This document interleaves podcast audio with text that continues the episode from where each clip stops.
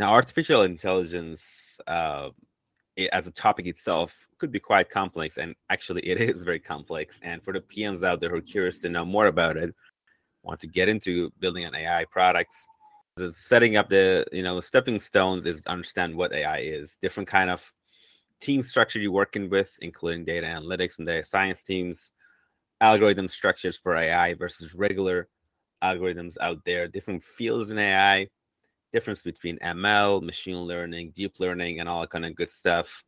Um, and kind of like different types of learning, supervised, unsupervised learnings, and everything else involved in those. So this episode is very educational. My guest, Babar Bhatti, uh, on this topic. And Babar actually is a thought leader in AI ML products. He's a graduate of MIT School of Engineering and Tech, and he's got over 20 years of experience leading software and data products and he's worked in a variety of different verticals, both for large corporations and early stage startups. Now, without further ado, let's get right into it. My guest, Babar, on basic topics for AI products.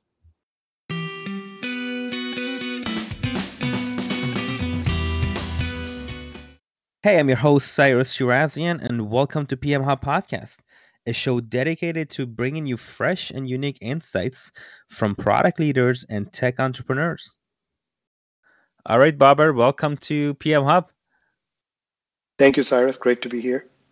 For sure. Yeah, I'm very excited to chat with you today, Babar, about you know a lot of the basic technolo- technological concepts uh, for AI products uh, for our audience who are mainly product managers. Uh, but I guess before we dive in, you know i'm curious like you're at the intersection of product and ai yourself. I'm curious to know how did you end up in product and ai and how did it come to be where you are today? Happy to walk you through that. So i started off as um, a software developer and i worked in for many enterprises that were developing software for business purposes. And eventually, my journey took me um, to a startup based on data and analytics. And that's where my role shifted from developing and managing technology to building products that would solve customer problem for a given uh, market. And mm-hmm. that's where, you know, I I spent a lot of time with customers to determine the product market fit, uh, designing the product so that we provide the best user experience, and also working closely with the engineering team to deliver that vision. And of course, we were on a tight budget, always in a rush. So managing priorities and keeping our customers happy while staying on a on a roadmap that's that's how I uh, learned to be product manager. So I took that experience then and applied it to some consulting clients, some other startups, and then kind of went back to the corporate world and helped a few um, companies with their machine learning products. And currently, I, I am uh, with uh, another early stage company that's developing products for the upcoming quantum computer industries. So again, you know, a lot of um, uncertainties, a lot of unknowns about how the the developments would unfold. But that's that's sort of the interesting part of being a, a technical and machine learning PM is that you know you you use your knowledge and use as much data as possible to create a strategy and a roadmap for future and adjust it as you go. Yeah. No, that's awesome. I love that path. You started as a software engineer and then into product and then into machine learning. How, how did you find your interest in machine learning and AI? I'm curious. So I had uh, been, deli- you know, developing models for uh, predictions since my uh, graduate school days. So I, you know, uh, took that and kind of used that for doing similar problems on the on the business side. And then as more and more data became available, uh, that's where my interest shifted. And there were a, a number of interesting problems that we could solve using these database products and early days of machine learning. And then, you know, the machine learning field evolved where the deep learning models became more and more successful. So that's, I kind of followed along and uh, worked on a number of uh, diverse problems using these different technologies. Very cool. Very cool. And it sounds like a natural transition once you once you do hands-on coding and you know product, then you mix the two and you become an AI product manager and move on, right? So that's yes. awesome. Cool. So I guess so. This this this um, episode, Babar, we'd like we'd love to talk about you know the very basics of and the concepts around AI products. And I guess for myself, one of the questions that comes to my mind is around, you know, you, you hear like, okay, data, data scientist, data analyst, these two roles I, I tend to hear a lot. What are what first off, what do each of these do? And I guess from there we can talk about, you know, uh, what's the role of a product manager when you work with a data scientist and a data uh, kind of a, an analytics uh, kind of team member, data analyst from that sense? Sure.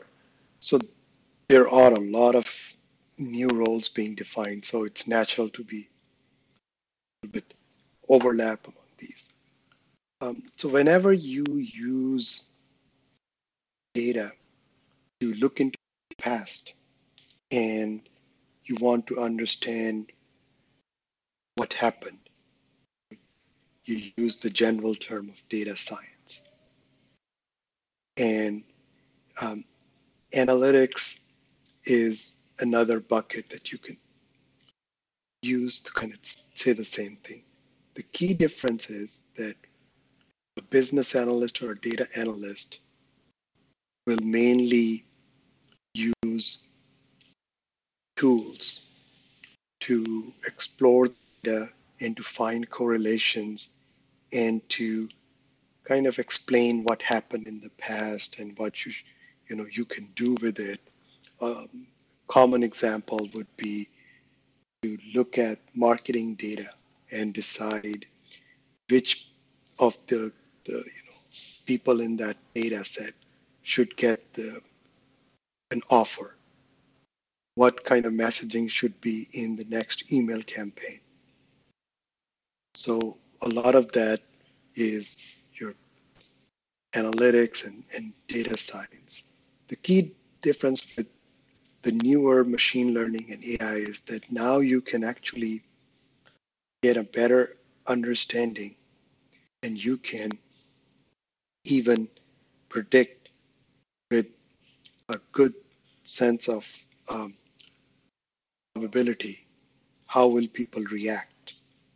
So now you have an opportunity to stop machines from breaking down or to provide alerts in different situations to create autonomous systems that will you know, uh, help steer a car when it's going in the wrong direction.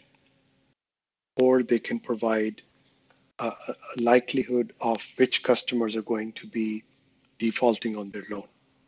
So with machine learning and, and AI, you are actually predicting. And it's still based on data, but you have used data to recognize certain patterns. And the important thing to understand for a product manager is that all of these are probabilistic models. So they, they may be right most of the time, but they may not be right all of the time. So the most important thing is to understand the limitations and the potential and to map problems carefully with the technology and see what's the fit. Not every problem is well suited for machine learning or AI. It's not a silver bullet It doesn't happen easily. takes a lot of investments.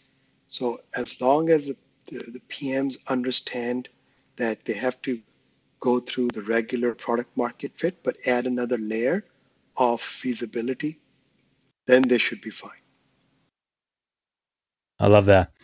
I love how you kind of like separate it too, and also, um, so basically, from what I'm hearing, you know, it's like data scientist seems to be like more exploratory, kind of like work when you're, yes, uh, you know, diverging, uh, you know, and trying to test ideas, and you know, if you look at the famous double diamond from design thinking, and versus data analyst is more of kind of like it's more converging. You're trying to get to a certain uh, an absolute value or number like what you mentioned. That's kind of like how they seem to fit into each other right?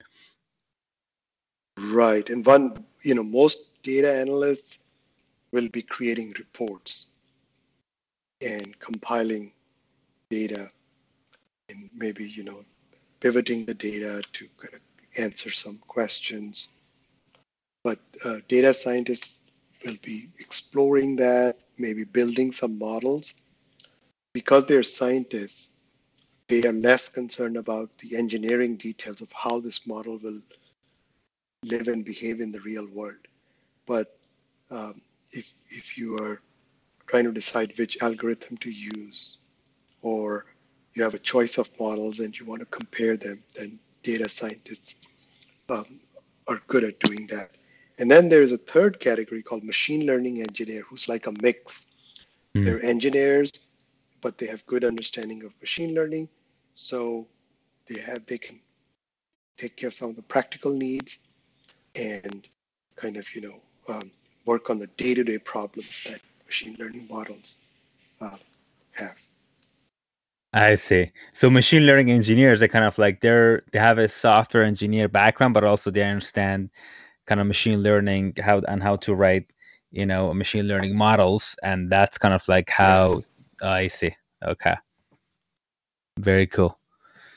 Very cool. Awesome. So thanks for clarifying that. And i guess my next question let's, let's just jump about i guess the biggest probably one of the bigger topics about like you know and you know i can totally i'm i'm myself technical so i it's i think i have an easier time understanding but i think it's worthwhile to talk about you know what's the difference between you know a regular algorithm let's say that you you know an onboarding or a quiz or whatever a mortgage calculator that we talk in, in kind of like a uh, typical software versus an AI algorithm. How how would you distinguish the two for our audience? Yeah, that's actually um, a good question because the difference is not always clear. Um, whenever you're using a product, that's using information to make certain decisions and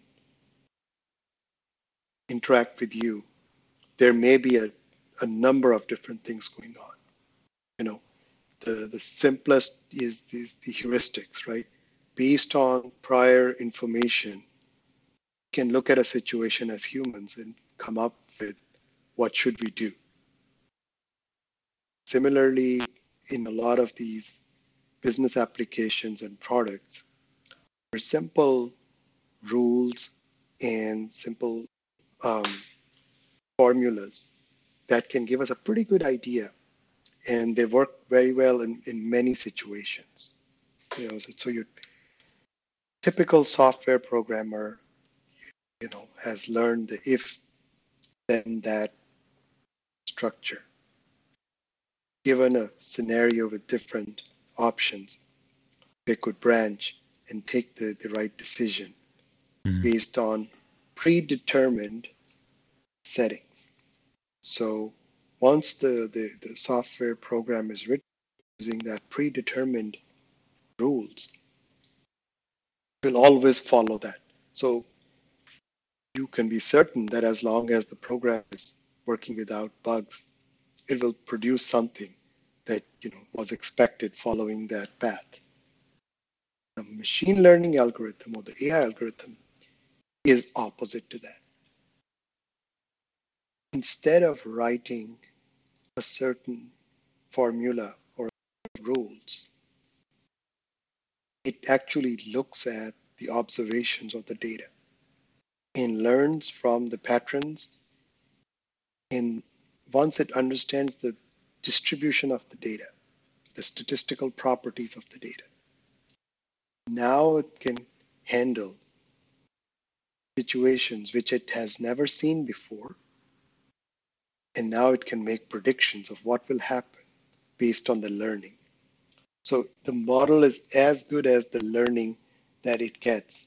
And most of the time, it gets that learning uh, from data. And we'll talk more about that. So that's your key difference is that you're not telling the computer what to do. You're showing it examples and it's learning from those examples and sometimes even without the examples and then coming up with answers. Yeah. No, that's that's a great way to put it. And uh, so yeah, so basically, a typical algorithm it's got a bunch of for loops and if if statements in the middle. You know the input, you know the output, how it's behaving. Uh, I guess the logic and uh, versus I guess the, the really famous example is uh, that actually might use. Uh, you know, it's a pretty common application with Google Translate itself. I think I was reading. Uh, yes when they first developed it, it was like 50 or 100,000 lines of code. And then now yeah. they turn into an AI. It's, I think it's just maybe a few hundred, uh, which is fascinating. Yes, it's and language is one of the, the tough challenges. Similar, you know, um, a lot of computer vision models have been trained on people's pictures and they can recognize a human face and they can even successfully identify a human if they have seen that human's picture. Or, of course, um, the, whole cat model is probably the most famous. Just, you know, show a picture of, say, is there a cat or a dog or none? So the computers have done a good job of learning that. Yeah, and actually, that's a great segue to uh, my next questions. Now, the AI, there's I think different fields as we talk about it. So, curious to know, like, what are the main uh, AI fields, and you know, how would you kind of like describe the differences between them? Yeah, I think the way I look at things, you know, there's all these um, knowledge mining and predictions and optimization, right? You have a lot of variables. How should you arrange them? How can you, you know, predict what will happen if you've already seen some things already? Um, you have a lot of um, data and documentation that's unstructured. How do you mine information? That's one area. The second area is like, you know, cognitive. If computers can start seeing things, hearing things, and if they can understand language, then you know they can start doing a lot of things for which we use humans today, which is you know inefficient in many cases, and it's kind of subject to many other limitations.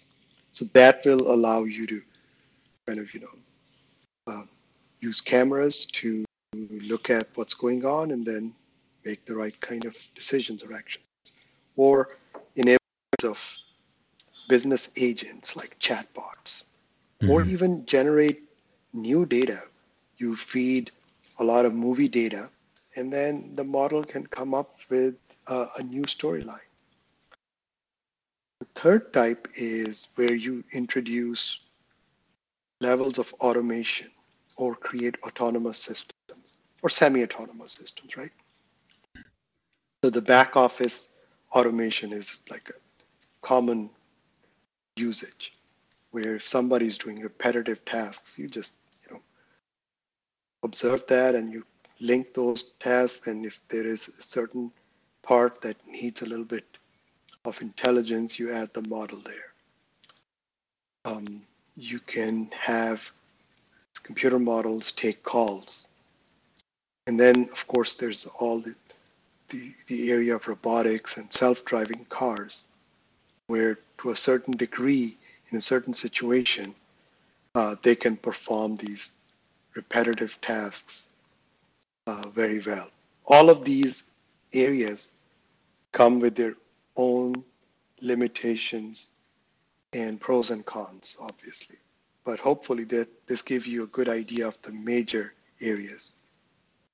Yeah, it's just sounds like overall they're trying to kind of like with AI to, uh, you know, recreate the kind of some of the main senses that that we have, like computer vision for when you see things, uh, speech recognition when you listen, uh, when you're reading, as we're talking about, you know, natural language processing, and when you're moving uh, with the robotics and whatnot. Sounds like, like we're trying to kind of like mimic, uh, which does make sense. That what that's what the robot is to it's kind of in a nutshell trying to kind of replace mm-hmm. what the human does and uh, kind of like try to uh, make it a, do it as as the best they can. Yes. So that's that's our the challenge of our times is that as these models get better, more and more of human work will get partially or completely by these systems.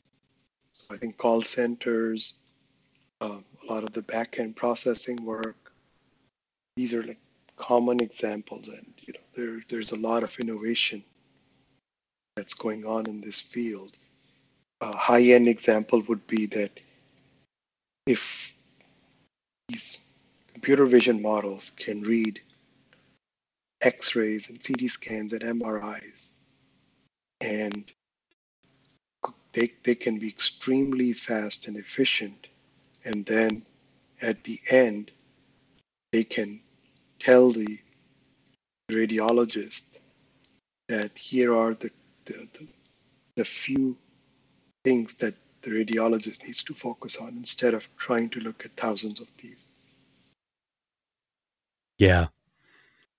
No, that's super powerful. Now, I guess that that also brings us, you know, to a follow up there, and that's like, you know, there's this, you know, expressions like we talk we talk about weak AI, strong AI. What are what are the, these different types of AI that we're talking, and what are what are each of these trying to do?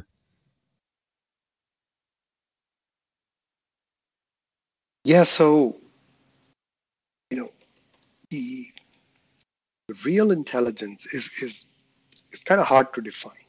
It's funny because there are so many different definitions because we don't even understand what the human level intelligence is and if that's a good enough standard, right? Huh. We don't have to limit um, the, the, the AI to just human level intelligence. It technically it could become much much better, but there are important considerations of you know you define what's better. And in today's world, it's more of a philosophical debate because the, the kind of AI that's working is extremely narrow in scope, hence the term narrow in artificial intelligence. And there are certain people who are firmly opposed to calling some of these things as artificial intelligence or intelligence of any sort because their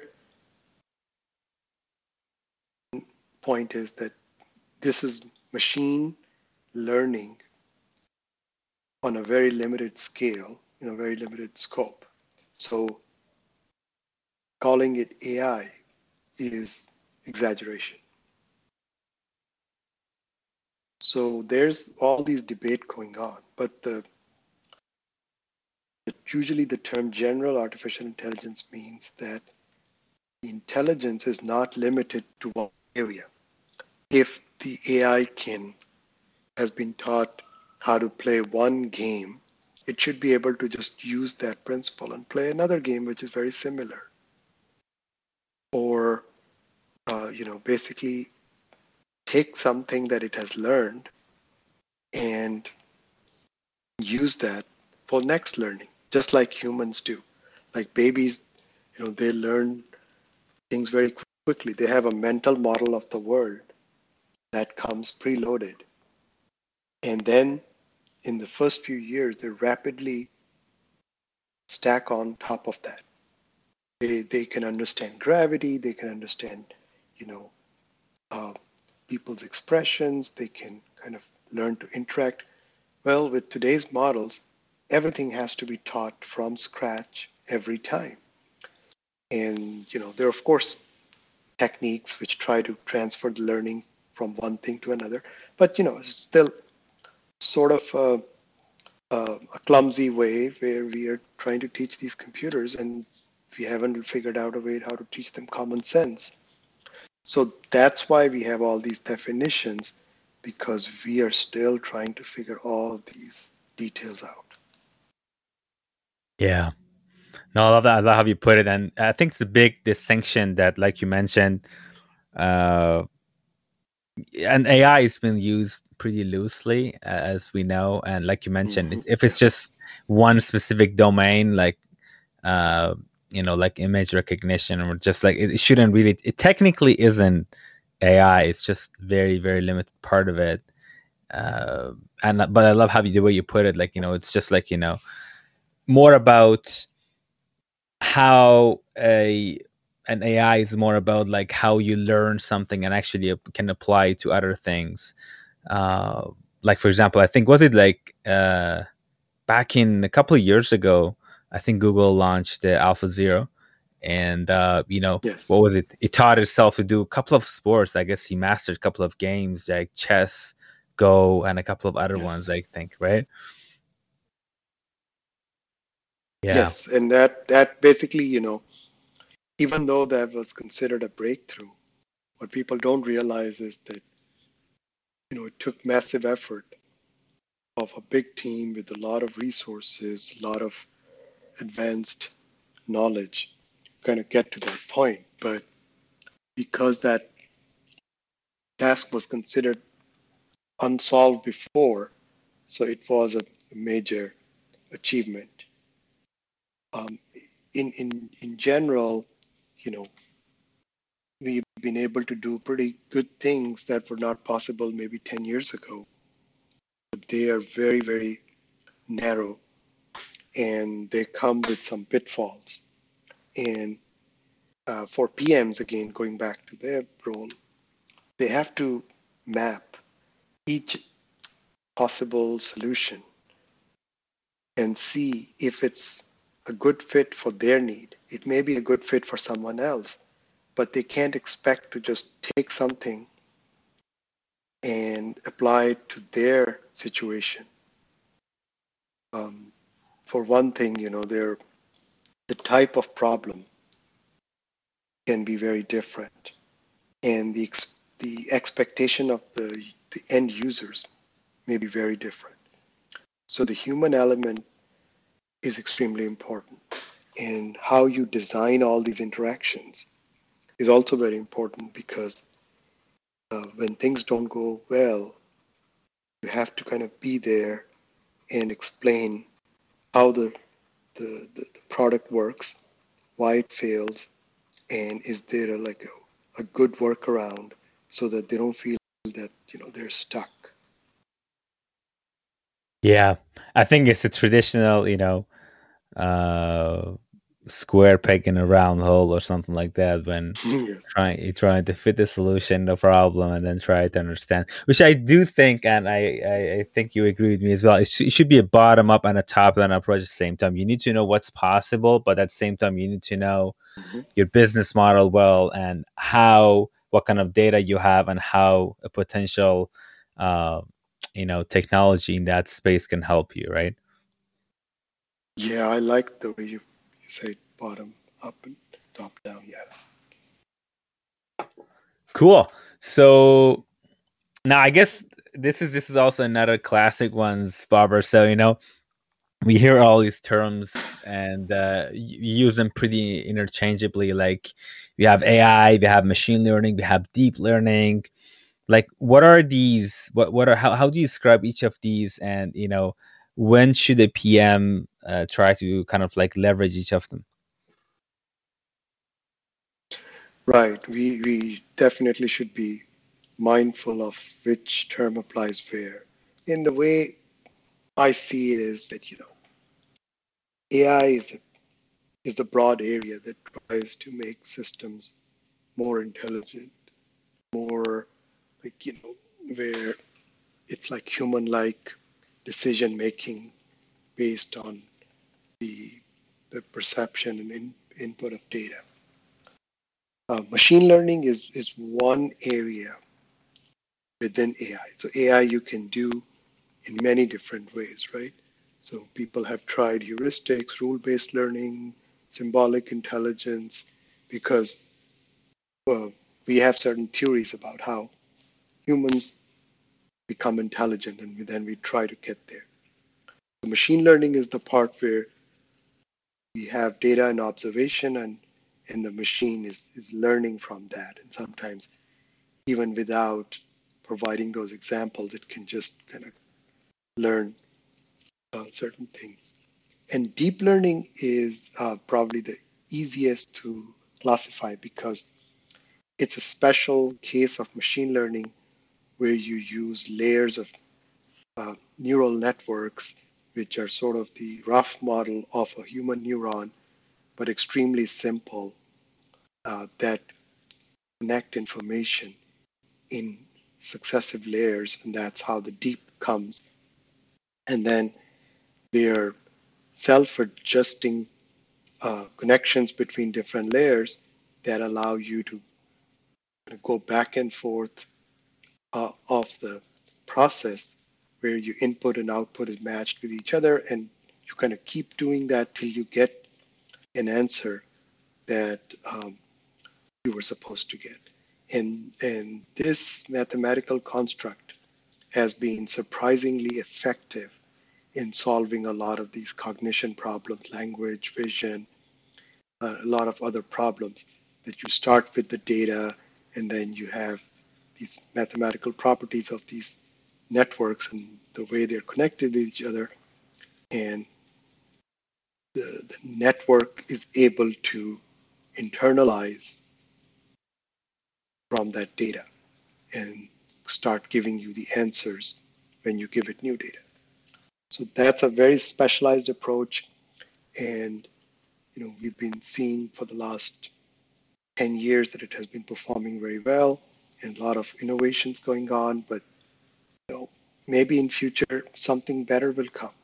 So for PMs, they think they should know these names and terms, but they shouldn't you know, get too attached with any one approach.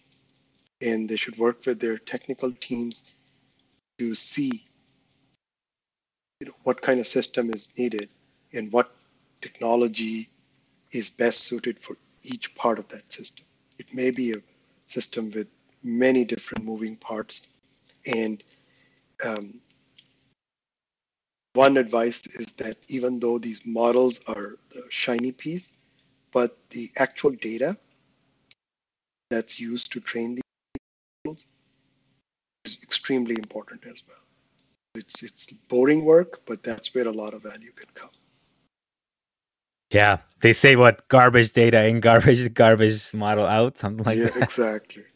Yes, yes. So essentially, like machine learning is leveraging the statistics uh, to mimic the way we humans learn, and deep learning as a subset like you mentioned, with uh, these artificial neo- neural networks, trying to mimic how, how the brain basically works with the neuron. That's that's a distinction there. And in terms of the application, like how, like, is are there specific scenarios where, depending on the amount of, I guess, data uh, that you have, or other maybe different distinctions that you might uh, think of, that you go with a machine learning model versus the, the deep learning one? Yeah, so machine, you know, there will be tens and of approaches to machine learning, depending on whether you're trying to classify certain thing or you're trying to predict certain things, how much data you have, quality of data, and you know, so in general, for unstructured data, which usually means like pictures or general text as opposed to tabular data in the database. You have rows and columns. So the unstructured data, deep learning is works very well. When you have a tabular set of data, then it just becomes a question of what kind of problem are you trying to solve? And there could be many other machine learning approaches that are faster and they provide more explainability. Um, the the you know the, the as we were discussing deep learning, one thing to remember is that the, the higher accuracy of these models comes at a cost, which is that it is hard to explain how these models are actually coming up with the decision. You can go back and kind of do a full audit trail easily. It is hard because of the, the, the there could be thousands of millions of layers, so many nodes and so many moving parts. Yeah, you get an answer, but it's not really explainable that easily. So, so if you use other machine learning approaches, you get the advantage that it's faster, it's efficient, you get a good insight into the, the, the model. It's not a full black box. So sometimes that's more important than getting few percentage points of accuracy. So that all of that is like a product manager's wheelhouse that they have to decide what works best. Yeah, and I guess I remember one of my friends talking about how he would have loved to leverage, um, you know, deep learning uh, for for their model because you know the, the performance, as you mentioned, you know, as you have more data, goes kind of outperforms the classical machine learning. But uh, I, I believe their application was uh, for you know a resume review application and because it's a black box like you mentioned with deep learning and they needed to kind of like you know have that data on like why a candidate was you know filtered out because of because they need to have that uh, they need to have that evidence for you know legal and human rights purposes then at that point they were not able to leverage deep learning uh, because they just need to know, hey, this is why this application was filtered out in case they wanted to kind of have that record, which is which is and that's that's that, that was very interesting for me to see. Wow, that's crazy. But I guess uh, there are the other sides of the puzzle as well, and how how the business side and regulations will also work into it, right? That's a great example. So whenever it's a sensitive element, regulated industry, healthcare, human resources. We have to be mindful of all the other elements that go into the decision of which technology is best. 100%. That's why it's, you know, PMs are PMs are custodians of that kind of work. Totally. Uh, last question. Actually, it's a kind of a fun question. Uh, put it, I guess, one way or the other. You know, there's this artificial super intelligence, right, or AGI that you know right. You see in the movies that the robot robots are taking over. I'm asking all my guests, yeah, like what are your thoughts? Is it coming? Like where are we? Is it happening in your thoughts? Oh, it's coming for sure, but usually not in the way that movies describe. But uh, it's kind of fun to see all these new movies about robots and all that. But I think even if you ignore the robots, I think the fundamental shift is that a lot of businesses and products are are removing the first layer of inefficiencies in companies who have built their um, model around the old way of doing things. They are definitely going to get in big trouble because the, the, the AI first companies that are leading with data and AI, they're they're really uh, able to offer new ways of getting to the customer, getting their attention, getting their money. Amazon is an example. And and the reality of AI is that more data you have, the better your product is, the happier your customers are. And that means that you know, it's a virtuous cycle. These customers will produce more data, which will get your product even better. So hard for non-AI companies to compete against that virtuous cycle. So that's where they, I think they are uh, struggling to compete against the, the Googles, Facebooks, and Amazons. Uh, they don't have that advantage, and if they if they were late to the game, catching up is really hard.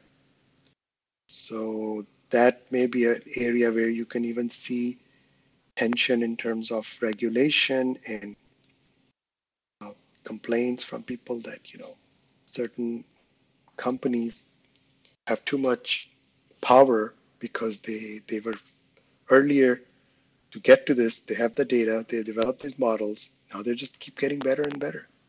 Yeah.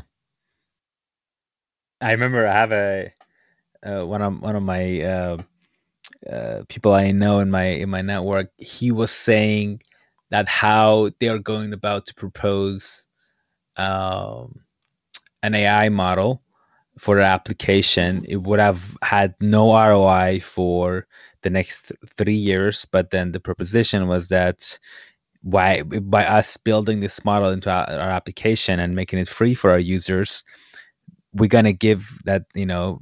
Uh, that feature set to them for free, but we're gonna get this data as well in return. And I remember he was saying that he had a hard time convincing the board, uh, you know, the investors because they want to see ROI and dividends. And if you can't stomach, uh, I guess, waiting for a couple years to see the benefits, then that that becomes an issue, right? Right. So, um, you know, many companies have taken the strategic route, but many other companies are not really understanding this, this level of change. So they may be underestimating. Uh, and then, of course, it's the culture, right? How much risk will you take? How much investment will you make? So I think um, if a company is not digitally savvy or mature, they will hesitate or they, they may not even realize that they have to build all these foundational base before they can get to this nice part about AI. You can't just jump right into it. There's a whole process and it takes time. And if if they're not used to moving fast or having all their um, you know, people work together, it becomes really hard because the the data has to be shared. If they didn't build the systems to share the data, uh, that's going to take time. Hundred percent, hundred percent. Cool, awesome. Well, Babar, how uh, where can our listeners follow your insights? Oh, they're welcome to connect with me on LinkedIn and follow me. And also, I have a blog on Medium. So um, please feel free to add those links in there yeah. so people can uh, read it. And of course, if um, there's anyone, you know, your listeners, they, they need some more advice or feedback, I'm uh, happy to help out. Awesome, awesome. Thank you so much, Babar. I, I'm gonna, I'll be sure to add those links uh, to the description. Thank you so much for coming on the show and sharing your knowledge with us on AI products. You're welcome. It was fun. Keep it up. Cool. That's it for this week's episode of PM Hub Podcast, guys. Thanks for tuning in. Um, if you enjoyed it, definitely share on your social media, LinkedIn, Twitter, you name it. Leave a five star review so we can reach more audience. And if you have any suggestions, I'm totally open to it. You can reach out to me on social media. Uh, also, subscribe to uh, make sure you never miss of any of the upcoming episodes. I'm Cyrus Shirazian. And until next show, stay safe and healthy.